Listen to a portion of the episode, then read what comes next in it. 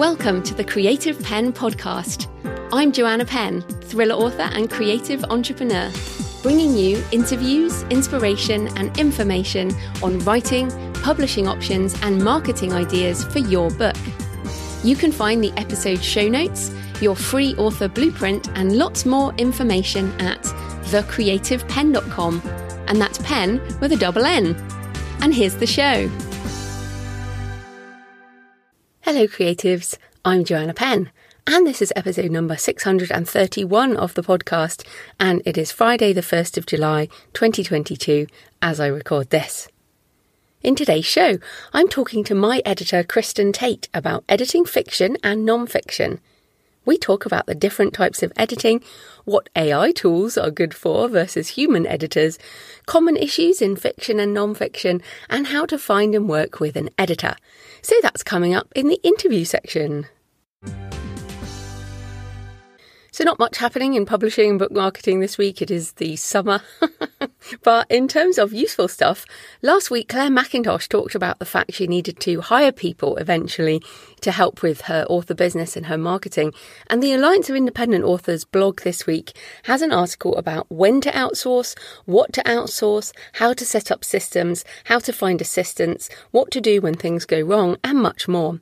It's really useful because basically at some point when you've been doing this for a while you know you need more help and you're ready to pay for it. There's a difficult point for a while where you're not earning enough money to pay for any help but you know you need to because you're just too overstretched. And so this is definitely a point that many of us face at some point. And uh, you can find that article on self-publishingadvice.org links in the show notes about hiring virtual assistants in my personal update, I am still recovering from a few days in London where I spoke at the SPS, the Self Publishing Show Live event. That's Mark Dawson and James Blatch and John Dyer and the team there. Uh, I spoke on the creator economy. Now, I always have a lot of anxiety. if you've read my public speaking for authors, introverts, um, whatever it is, authors, creatives, and other introverts, I talk about it in there. But yeah, I always, I still, after many, many years, what I've been speaking professionally for yeah almost 12 13 years and i still have huge anxiety before speaking upset tummy, bad sleep, and uh, just that wash of nerves beforehand. And it was a big event. There were sort of 700 people. It's a big theatre style uh, venue and there were quite a lot of technical problems during my talk, which not my fault.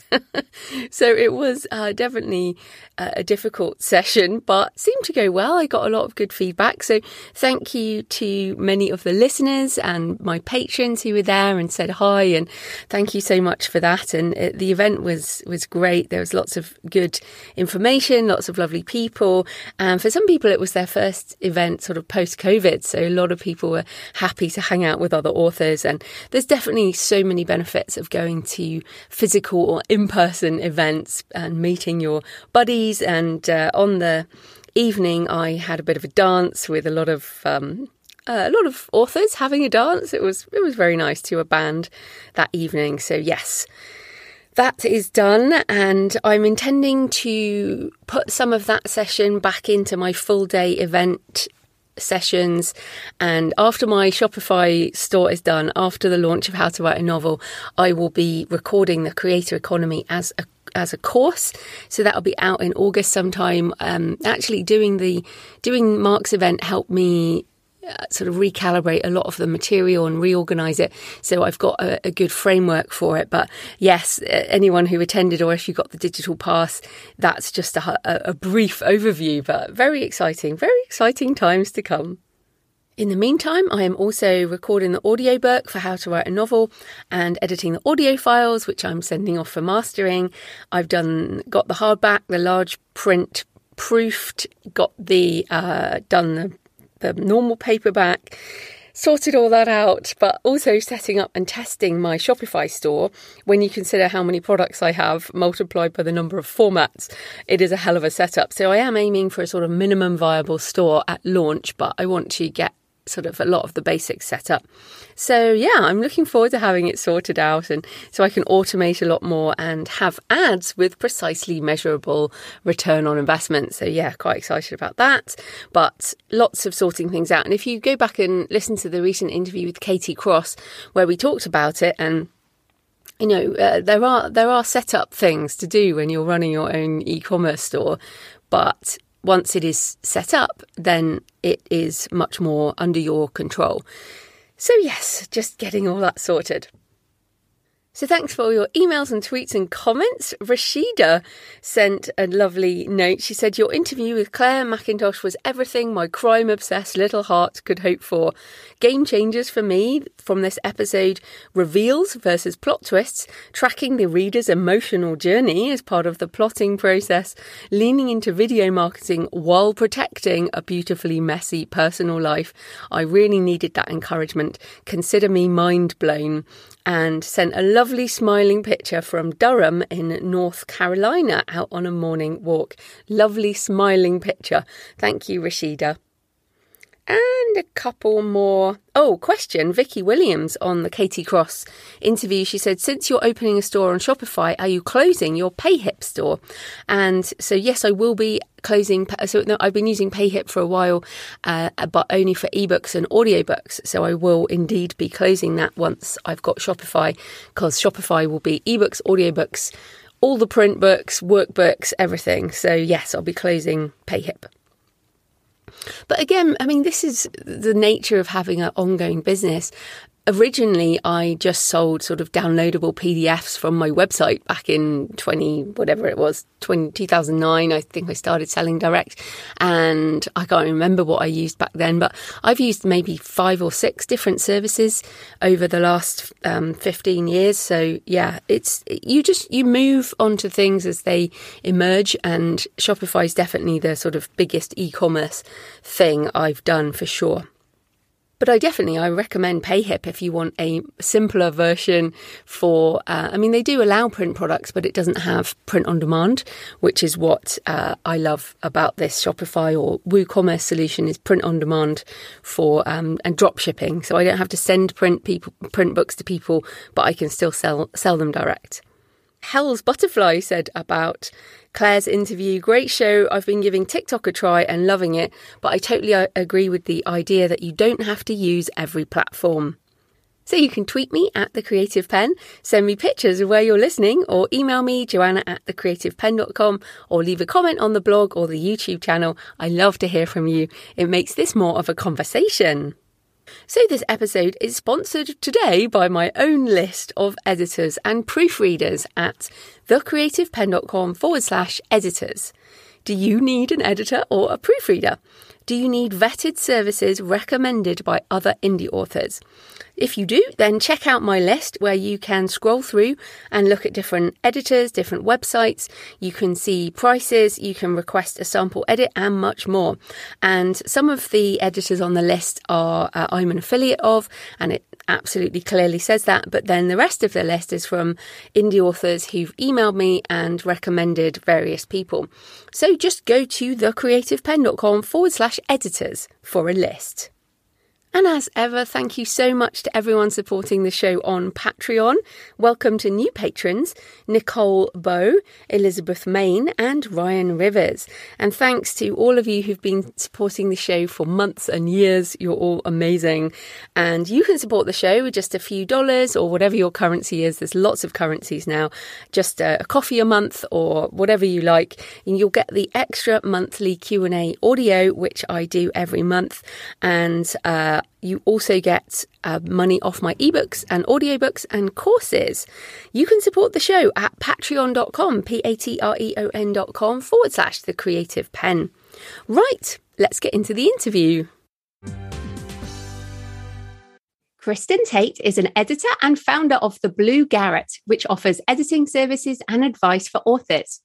She has a PhD in English from Columbia University, focusing on novels and publishing history. And she's the author of All the Words, a year of reading about writing. Kristen is also my editor, mostly for fiction, but also for my recent How to Write a Novel book. So, welcome to the show, Kristen. Thanks, Joanna. It's so great to be having a real life conversation with you, not just in the Microsoft Word comments. So I'm thrilled to be here. yeah, that is funny. And maybe we'll come back to this, but you and I have never spoken before today, which is brilliant. And of course, you know, introvert writers, introvert editors, right? I mean, why do we need yes. to speak? It's just not necessary. we communicate very well in those document comments. Exactly, in writing. But anyway, yes. before we get into that, tell us a bit more about you and why you chose to become an editor.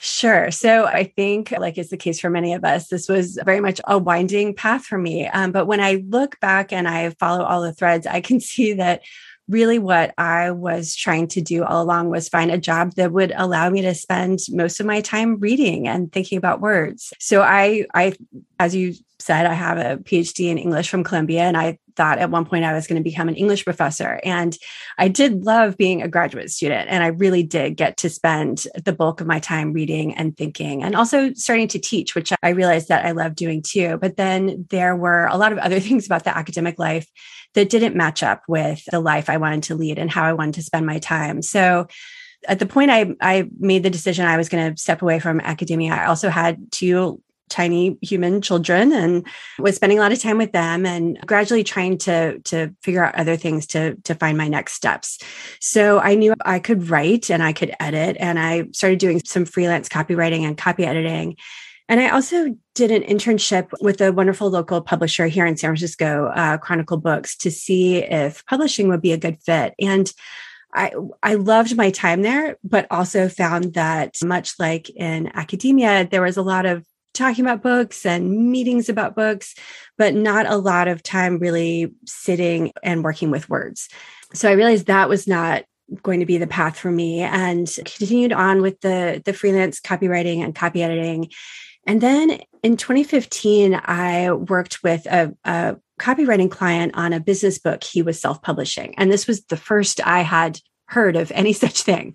And that just opened up a whole new world for me. And I realized that this was something I could specialize in. So I started doing a lot of learning. That's about the time I found your podcast and just soaked it all in. And I went back and, and did some more retraining and made sure that I had the skills I needed to work on both fiction and nonfiction.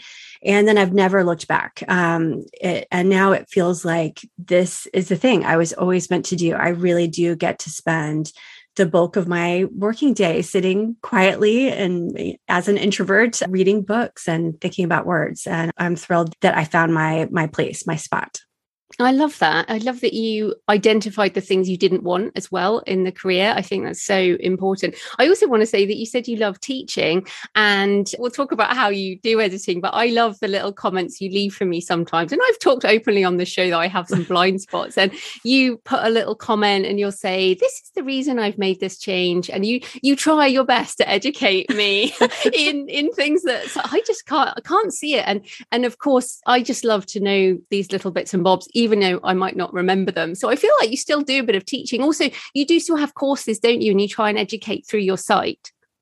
I do. Yeah. So that's a big part of what I do. And a lot of that is, um, editing is expensive, right? And especially for folks starting out who don't have book sales to, to fund the editing of the next book, it's really important to me that some of this be accessible, right? So you get my teaching in the comments but I share a lot of stuff on my website. There's a lot of blog posts there. I do have a, a course for that's specifically targeted for indie authors that's about the whole copy editing process and will kind of teach you everything that you don't know and might be worried about. So, and I do think as I've mentioned to you, I do teach, I try to teach in my edits. I try to explain what I'm doing, right? Because I think I, I want to demystify the process for for authors. It can feel it can feel scary to be handing over your your labor of love to someone else and let them into your manus- manuscript. And so it's important to me for authors to know why I'm making the the suggestions I'm making.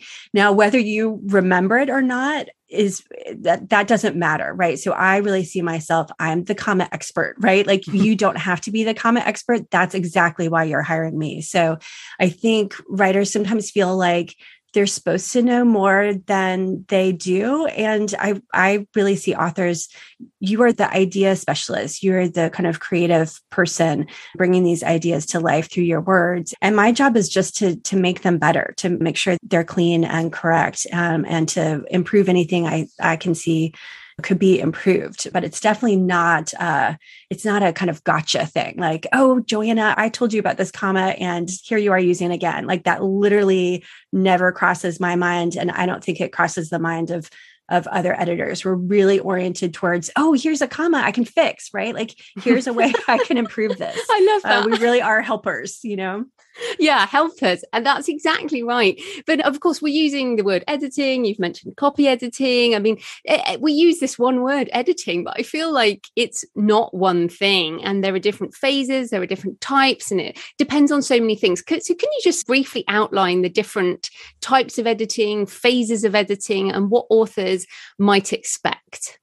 Yeah, absolutely. Let's break that down. I think that's another thing that many writers don't know going into the process. And like everything else, like knowledge is power. So I really break this down into three stages. So, first is content editing, which is sometimes also called developmental editing or structural editing. And not all writers and not all books need this step, but I think especially for newer writers, it can be a great way to get feedback on how the story is working and on things that you might not have seen in your work. So, this is really a time for an editor to look at big picture issues, right? Does the plot hold together? Does your protagonist have a defined character arc? How is the pacing across the, the course of a novel? And you can hire an editor for this, but you can also get feedback from critique groups or beta readers. It just might not be as thorough and they might not be able to tell you how to fix any problems they find. And an editor ideally will give you some ideas about how you might make changes to, to your manuscript.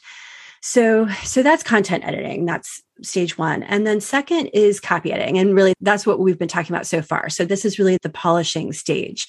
And this is the one step that I think every author should try to hire a professional editor for if it's at all possible for you. So the goal at this stage is to end up with a manuscript that is correct, consistent, clear, and stylish, right?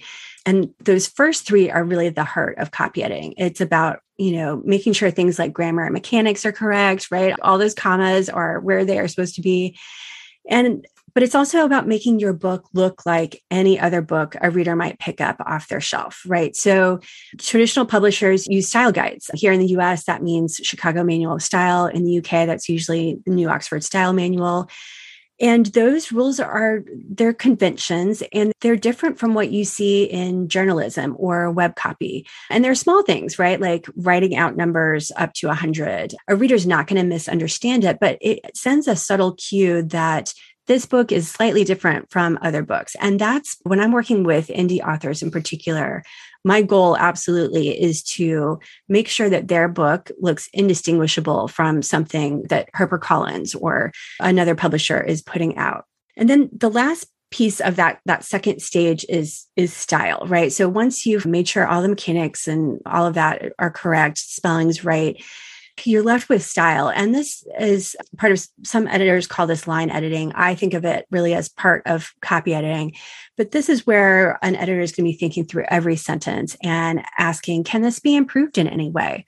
Right? Would a different verb be more effective? Or what if the last clause came first? So that's that's the second stage, that that polishing stage. And then the last stage is proofreading. So at this point, one of the things I, I always remind people I work with is, is to really stop fussing with the book after the copy editing process. Because once you're in proofreading, you're really just trying to catch those final pesky typos or any tiny consistency errors. It's really a, a cleanup round. And it also means doing things like ordering a print proof and paging through it and looking at your ebook files in an e-reader or an app and making sure there aren't any, you know, sometimes a, a weird little line break or something will get in there. It's just doing all those final checks. So trying to be kind of a stand-in for the reader and making sure you catch any problems before it's your reader who's catching that. So those are the three stages: content, co- content editing, copy editing, and proofreading. And again, you don't need to pay for professional editing for all three of these stages for every book. That is the gold standard, but it's also it's expensive, you know, as I've said. So you really need to think through your goals for the book that you're working on right now and what your overall budget for that book is and then where you are as a writer in terms of experience and what kinds of outside resources like critique groups you might have access to.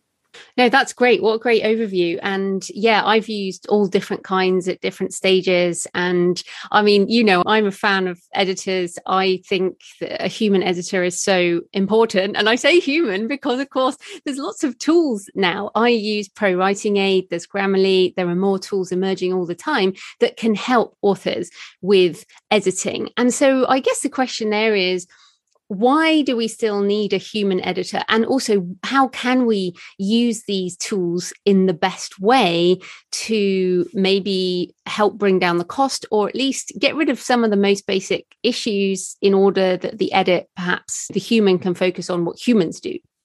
Yeah. So, this is a, such an interesting question. I think we are going to be thinking and talking about this uh, for years to come, right? This is the future that is in front of us and I, so I live in a household with a couple pretty serious computer geeks. And so we, this is dinner table conversation for us. So I tend to be maybe more open minded than some other editors about how we can use these things. I do think that there are editors out there who are fearful of software and AI tools in the same way that that some writers are fearful of them, right? I think the fear is that these things are going to eliminate our jobs. And I just don't see that happening, right? I really see these as tools that we can use to make our work as writers and editors both both faster and better. And editors are already using some of these tools, right? I also use Pro Writing Aid as a check, especially, you know, I don't run it on your manuscripts because I know you do it, but for other clients, I, I will run that through because it does flag things that I could easily miss. Um, so I think it's good to talk about what what a program like that is good at and then what it misses. Mm. So it's excellent obviously at catching mechanical problems like missing punctuation or something like that.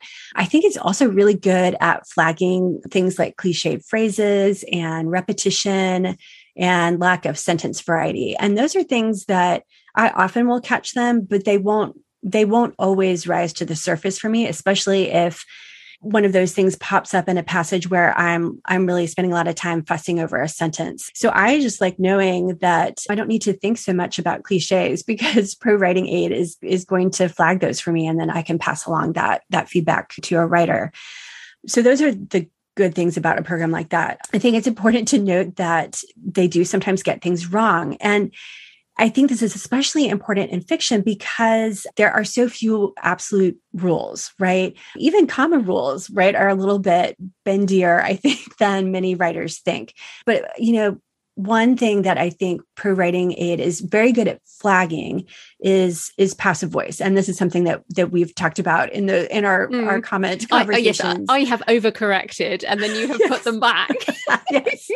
Well, and that is, you know, kind of demonstration of exactly why you need a human editor right? And I, I think the thing to know there is that sometimes you do you really do need passive voice right? There's a reason that we have this construction. So a good example might be a sentence like a red maserati was parked in the driveway right? So if i'm a character and i'm pulling up to my home and there's this uh, red maserati i've never seen before parked in my driveway i don't know who parked it there. And that's actually part of the mystery of the sentence right? So that sentence really does need to be in passive voice because the important information there is the red Maserati and we've got it up front. So there are things like that that you that you don't want to change. And I, I think to take away, I think the fear around these tools is to remember that you as a writer are writing books for human readers, right? And you need a, a human editor to be a kind of stand-in for your readers. Like that's really one of my jobs. So I, I, when I'm editing, I think of myself first and foremost as a reader. So I'm paying attention to things like where am I confused or where does something seem slow? Where do I stumble over a sentence? And we might see an AI program kind of get to, to that level of nuance and analysis in our lifetimes, but we're definitely not there now. And I, I think too that an AI is never going to be able to give the kind of personal, warm feedback that a human editor can can give. And that's part of what you're getting. Like you're hiring someone who's going to be who's going to know your your book almost as well as you do and can encourage you, right? And kind of remind you of the good things about it when you are stuck in that inevitable cycle of like, oh, this is all terrible and I am so bored of with it and I wanted to quit it. And I just don't, I don't think an, an AI is ever going to be able to provide that encouragement to keep going. Yeah, I think at the end of the day, like you said, it's there's going to be a human reader. So you need human perspective. And yeah i absolutely everyone knows on this show that i'm positive about ai tools but i absolutely want to use human editors and you particularly. So let's get into some of the common issues. So of course one of the great things i feel about editors is you've read so many manuscripts. And even though as writers we've read a lot of books we we read books that are finished. So we read the final product. So we never read those early manuscripts. Lots of people send me them but i never read them because that's not what i do. I'm not an editor. But what are some of the most common issues you see in fiction in particular?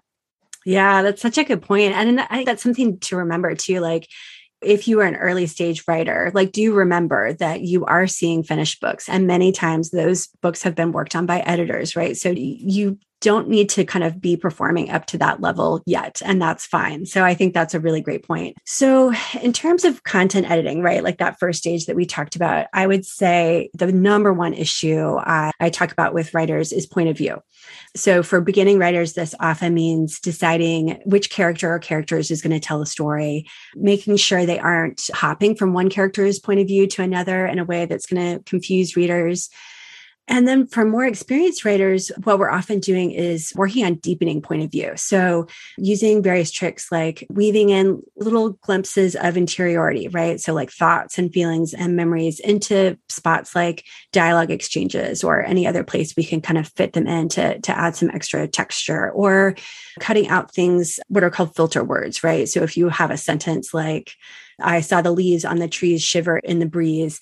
That I saw, you know, if you're deep in that that first person narrator narrator's perspective, the reader doesn't even need that I saw, right? They're going to understand intuitively that this is the the narrator character seeing those leaves shivering. And then you can just cut that out and it, it moves the important verb in that sentence is the shivered, like, right, that's a great verb. And so we want to put it in the starring spot.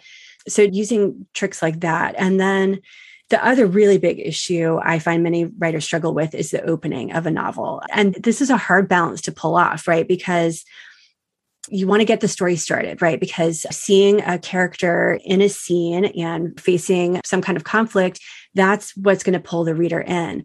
But at the same time, you need to, to show the reader what this character is all about. And often that involves bringing in some backstory, right? And so uh, I work with writers a lot about getting that balance correct at the beginning of the novel. I see a lot of manuscripts come into me with big long prologue that's often about a really important event, right? Like maybe the kind of key backstory event of, of their main character's life. And that material absolutely has a place in the novel but often that place is kind of woven in in different chunks over the early over the course of the early chapters. So readers can really get invested in the live story that's that's happening so those are all content editing issues. And then I would say from a, a, copy editing standpoint, the number one issue I spend time on is probably dialogue. So I'm always thinking about does something sound like dialogue for this character? Is it in their voice? And again, this is another skill that I think writers develop over time. And it's a little bit hard to pull off, right? To find that balance between something that you know, we're not trying to duplicate real speech, right? Because that would be full of misdirections and hesitations and ums and all of that. But we also don't want it to sound just like the narrative. And so finding that balance can be tricky. And so I spend a lot of time helping writers think about things like word usage and formality and informality and what's right for each character. And then I spend a lot of time on, on dialogue tags. So your dialogue tag is just that, you know, that little bit that identifies who says a sentence. So if you have a line like, give me back that book, Kristen said, the Kristen said is the, the dialogue tag. And this is something I, I think we're going to talk about the revisions that you did for your first books in the ARKANE series. And I know this is one thing that you focused on. And I think this is such a, a great tip. So a lot of those dialogue tags you can actually convert into what's called an action tag. So you would give the dialogue line, give me back that book, and then add something like this. Kristen knew she'd never be able to find another copy just like this one, right? So it identifies the dialogue, the speaker of the dialogue line, but also adds like a little introspection, right? So we get a sense of what Kristen is thinking about this book and, and why it's important to her. So it's a little bit of a, a two for one. So there are little tricks like that that when I'm copy editing, I try to to weave it into my edit. So they seem small, but they can actually be quite powerful. And this is another reason why we work with editors is because you're just blind to your own work and to have someone else's brain. And that's basically what we're doing. We're hiring someone else's brain when you hire an, hire an editor. That's how I think. And someone who is probably more obsessed no definitely more obsessed with words like i love words right i use words all the time but i am not as obsessed with the the I guess the rules like you and you mentioned the style and all of these things I my brain just doesn't think that way and I'm sure some writers do but I feel like this is a, huge difference an editor's brain just sees all these things that I can't even see in my work right Yes, absolutely. And we're trained to do that, right? That is part of your training is to have that reflex uh, step in. And and again, as you said, as a writer, you're working on your own books, right? But I I see I read dozens of manuscripts every year, right? So I'm seeing different writers tackle these things in different ways and stumble across these problems in different ways. And so I I just am more alert and able to pick them out. And I generally know what the solution is as well as well because I've helped another writer solve that. Mm, yeah, exactly. So let's just talk about nonfiction because you do also edit nonfiction as well, don't you? So, what are yeah. some of the common issues with nonfiction? Yeah, it's actually quite different in a lot of ways. The copy editing is not so different but when you're again kind of stepping back to that that first stage of content editing often so for fiction you know a writer will generally come to me and they have their characters and their plot mapped out. And we don't think about nonfiction books having a plot but really they do. And this is especially true if you think about creative nonfiction like memoir and travel writing. Writers have so much material right? If it's based on your own experience you have just this wealth of of stuff to draw on, right? So even if you're writing a book, say about a week long trip, just you can imagine how much you have to work with there. So for those kinds of books, I'm really working with the author on finding that kind of narrative spine, right? So you need to find a way to tell the story of the experience, right? And show how it shaped you and changed you, right? Just just like in a good novel, your protagonist is going to have a character arc. You want that in your creative nonfiction as well. And then for something more straightforward, like a, a self help book or an instructional book, it's about helping that author really zero in on their specific expertise and experience or on a concrete idea or, or argument. And I think this is something you really nailed for your forthcoming How to Write a Novel book, right? So this is a huge topic with lots of books on the subject. And you zeroed in on the discovery writer angle and also brought in a lot of experience about, about writing for audio, which we all need to be thinking about. And I think finding that angle was very smart, right? Because most writing craft books assume that writers are advanced planners when that doesn't work for everyone. So that's a great example of you zeroed in on that, um, that specific hook for your nonfiction book. And then I would say beyond the kind of plot of the book, I, I for nonfiction, I, I'm paying a lot of attention to structure and organization. I always pull out the whole outline and look at that separately and holistically. And there, again, I'm trying to put myself in the place of the reader, right? Is the reader going to get confused at any point, right? Are these sections in the right order? Maybe there's something that's later in the book that actually would be more beneficial if it came earlier. So I'm really trying to step back and think about those things. And then, then I think as a copy editor standpoint, I also look for opportunities to, to add internal references and links back to different places in the book. So this is a great example of something that someone who's spent months writing a nonfiction book is not going to be able to to see those connections always. But I'm I'm reading through the whole book in a short window of time, usually like a week or two weeks. And so I have a chance to hold the whole book in my mind and I can see a place where, okay, well, you talked about point of view in chapter 12 and there's a short discussion in, in chapter five. So we should also mention that there's going to be a longer discussion in, in chapter 12. And um, many times an author is just not going to see that opportunity at all. But it, it's just, those are great signposts for readers.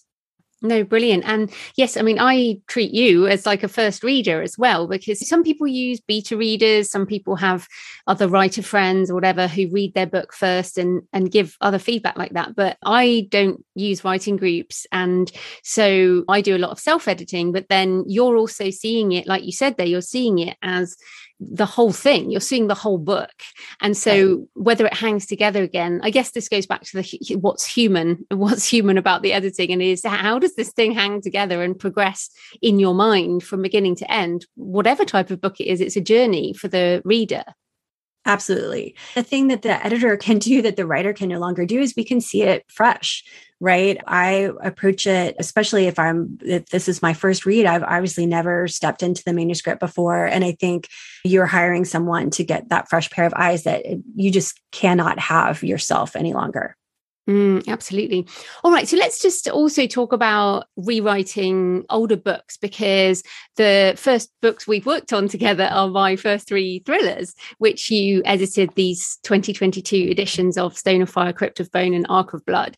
And it was 10 years after I first published them and had learned a lot. And yet I learned a lot, but you still did a blooming good edit on them as well. So I feel like this kind of rewriting, I'm really happy I did it. I'm really happy we went through that process, but I also know that it's a big deal for people. So when should people consider rewriting, re editing, and what should they watch out for? Yeah, great question. So I think it really depends on your overall goals for your author career and then where those books that you're considering rewriting or re editing fit into the picture. So if it's an early standalone novel, then I would likely leave it alone, right? I think readers do understand that you learn and evolve as a writer and someone who is a super fan might go back and find that much earlier book and even if your craft isn't at the level that it is with later books they can still enjoy it because they can see the seeds of where you're going or have a chance to see you tackling a, a theme that you often return to in a different way in an early book so I think unless you have a lot of very low reviews or comments about things like grammar mistakes, I just leave that be. And and I would say the same if if you have a, a limited series, something that's just three or four books and then you're done. So I think rather than going back and, and re-editing and revising that, I'd focus on putting the financial and time resources into the next series and making that as good as it can be. Now, where I do think it makes sense is if you have a, a long running series that is the centerpiece for your author brand as ARKANE is for yours. So this is a series that's going to run for many, many future books. And especially if you're going to be investing advertising dollars into getting folks to start with the first book, then it might make sense to work with an editor on that first book or to do your own kind of revision of that to make sure that your advertising investment is going to pay off. And here I'd really look at the numbers, right? I think authors have such um, there's so many emotions around your books and that makes absolute sense but if you can decide some of these things just really based on the numbers and i, I think here i'd look at, at your read through right so if you are seeing a lot of people reading book one and then there's a big drop off for book two that might be a sign that some additional work could be helpful and then in terms of how to approach this i would encourage folks to, to start with some research right so you might read a couple of advanced writing craft books, even if you feel like you've done that work in the past. Find some new ones. You're always going to learn some new tips. And then I would also really sit down and read very closely and carefully and with a pencil or highlighting in your Kindle some recent popular books in your genre and really be looking for those things. I mean, just like the dialogue tags we just talked about, look for technical things that you can see these writers doing and make a list of, of those things. And then go back to your novels and see if you can find places where you can apply those. And obviously, you know, you don't want to you don't want to change your character arcs or your plot or anything like that, right? You don't want to make those books unfamiliar to readers who have already read them and have an attachment to them, but you're just trying to elevate them a little bit. I have a client who used the term upwriting for this kind of work, and I really love it. I think it's a good term. You're looking for opportunities to make what's already on the page better. Mm, upwriting. That is that's a good one. I like that. Isn't that great? Yeah. Yeah, yeah, that's excellent. Okay, so we've talked a lot about craft, but I also think working relationships are just so important. And I was thinking back and you did some checking of I think my Valley of Dry Bones years ago. That's right. right. Yeah, yeah, about San Francisco. And at the time, and I think you're in the acknowledgements of that book as checking that bit about San Francisco. Like it literally wasn't an edit thing, it was more like a sort of uh, local beta reader or something. Yeah, and then, exactly Exactly. Yeah. And then when my previous editor moved on, and inevitably people move into other things. And I was like, I really need a new editor. And I remembered our conversation. And then we connected by email and social media. And so I feel like in that way I was aware of you. And then, but then obviously when we were like, oh, are you available? And then we looked at a contract and we were like, well, I'm not sure if this is going to work for me. And you were like, yeah, let's just see what happens because it felt like we were doing the project to see if we could actually work together. And I'm just so happy with our editorial relationship. And you really match what I'm looking for at my stage of my writing career, both for my writing and personality wise. And so I, but I totally get that everyone wants different things. So, how can authors find an editor who matches with them for their book, for the time of their career, for their personality? Yeah, that's a really good question. And first of all, thank you, right? Like this, that's an editor's dream always is to hear, oh, you are a great match for me and that people appreciate your work. So that's so lovely to hear. But I think the personality thing is is a really big deal. And again, this comes back to we're humans, right? And so I think so much of it is about communication style, right? That's one thing I always advise folks who are looking for an editor to to pay a lot of attention to. So if you're a, the kind of person who only wants to communicate over over email. Make sure that that's what your that's what your editor does. Or if you're someone who wants to get on a zoom call to go over the feedback or kick around ideas after you've gotten a content edit back again make sure you're working with an editor who is is happy to do that. So it's it's about that. And then i think it's also about how do you like to receive feedback right? So again do some kind of self reflection and think about your favorite teachers. Again editing is closely related to teaching and think about how you like to receive feedback right? So some folks want an editor who is just super direct who makes the changes right in their manuscript maybe doesn't do a whole lot of explanation and it's just very straightforward. And i i'm a little as you know i'm a little more talky in my editing. I leave a lot of comments and i give a lot of explanations all of which take more time for you also to work through and it takes more time for me to do which makes me a little bit more expensive. But that's just how i do things. And i i think as an author looking for an editor, and especially if you're looking for someone who's going to be with you f- through several books, I think it's really worth taking your time with that process. So many editors offer a sample edit. And that's kind of what we did with those first thrillers. Really, we agreed we were going to work together on those few books and then see where we were. But a, a sample edit is a great way to to get a feel for exactly the way an editor is going to treat your words and exactly the kind of comments you're going to get and all of that. So take the time to to talk to a few people and rely on your on your intuition here right? It's okay to go with your gut. I think that's going to lead you to a, a the better fit yeah. And a lot of people email me because I have a list of editors, thecreativepenn.com forward slash editors. And of course, you're on that list. And there are lots of other people on that list. And people always email me and say, Hey, you've got a big list, but can you just recommend someone who would be the right editor for me? and I'm like, no, I can't. I literally yeah. can't do that. Right. It's it's like dating. Everyone's got a different match yeah as that is the correct analogy and i think it's important and i would say you know your list is really great. I would also say another good place to to look is there are a lot of editing organizations. So here in the US, there's the Editorial Freelancers Association, In the UK, there's the Chartered Institute of Editors and Proofreaders, and they have directories. They also have a job list. So you can, you know, kind of talk a little bit about your book and you'll get literally dozens of editors emailing you if they think that they're going to be a good fit. So there are a lot of folks out there. You have a lot of choice. So take the time and do some research, look at people's websites, look at what how they conduct themselves on social media and find someone who you just feel like you vibe with, right? Like that's mm. that's a, the good way to do it. Yeah, and trust is such a big deal. Actually, let's just answer this question because people do ask it as new writers with trust. People say, if I send my manuscript to an editor, what if they steal it or publish it or other things? So, how do you answer it when people worry about that trust issue of actually sending a manuscript? Oh, yeah. No, I get that question all the time.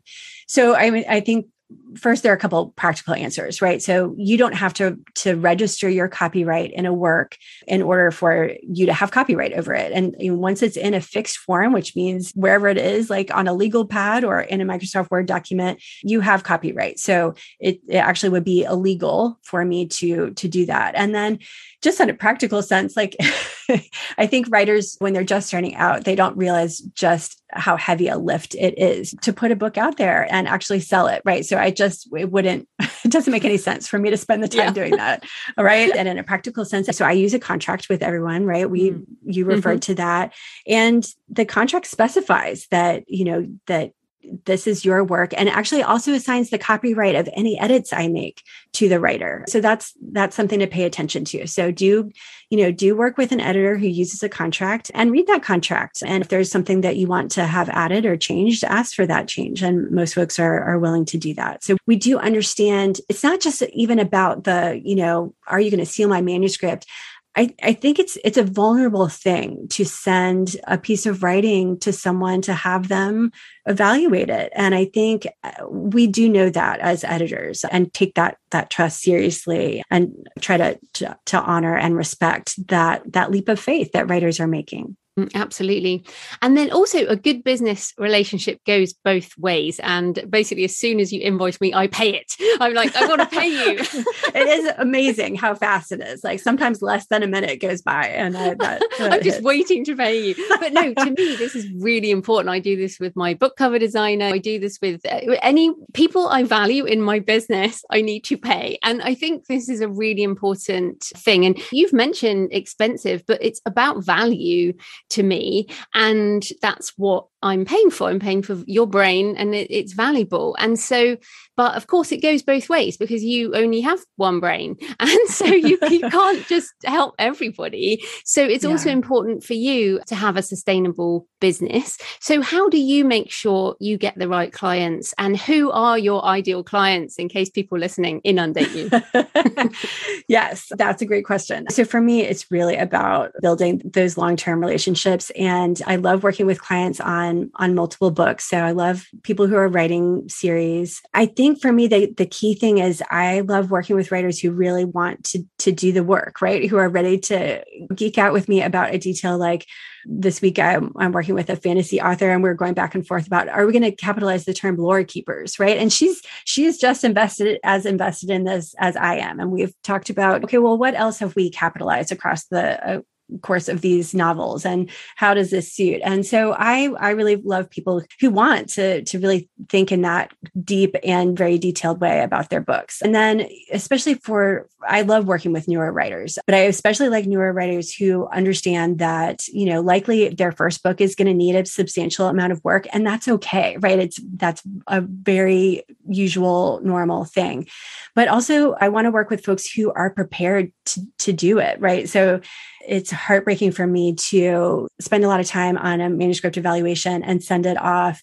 And then the writer just is overwhelmed and puts it in a drawer. So i do spend a lot of time to try to build in kind of touch points. And i go back and talk to people and try to to give the kind of constructive feedback in a manuscript evaluation that will help them take those next steps and I also recognize that's hard. So that's something I, I like people to understand. And then I also love working with more experienced writers like yourself because it challenges me to to dig a little bit deeper, right? To to I have to look harder. You know, there's always the commas, right? But if I'm working on a manuscript that's technically very clean, right? I I have to challenge myself to to look a little bit harder to find improvements and that that helps me challenge myself and keep learning advanced skills and keep learning and studying and thinking and that's really kind of all my all my favorite things Oh, fantastic. Right. So tell us what you have for writers over at uh, Blue Garret and where people can find you online.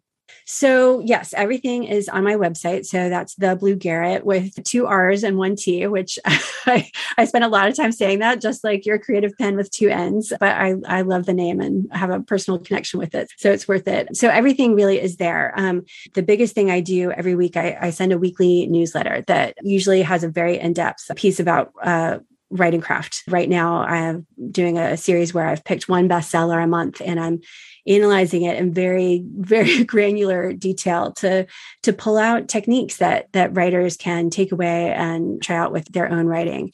And as as you know we talked about before i also have a, a short class for indie authors about how to find an editor and how to work with someone and like what does the copy editing process look like? So if you're feeling overwhelmed by that process or just don't feel like you don't have a good grasp of what it is this course has a lot of good videos and visuals and will really walk you through the, the process of finding an editor who will be a good fit for you.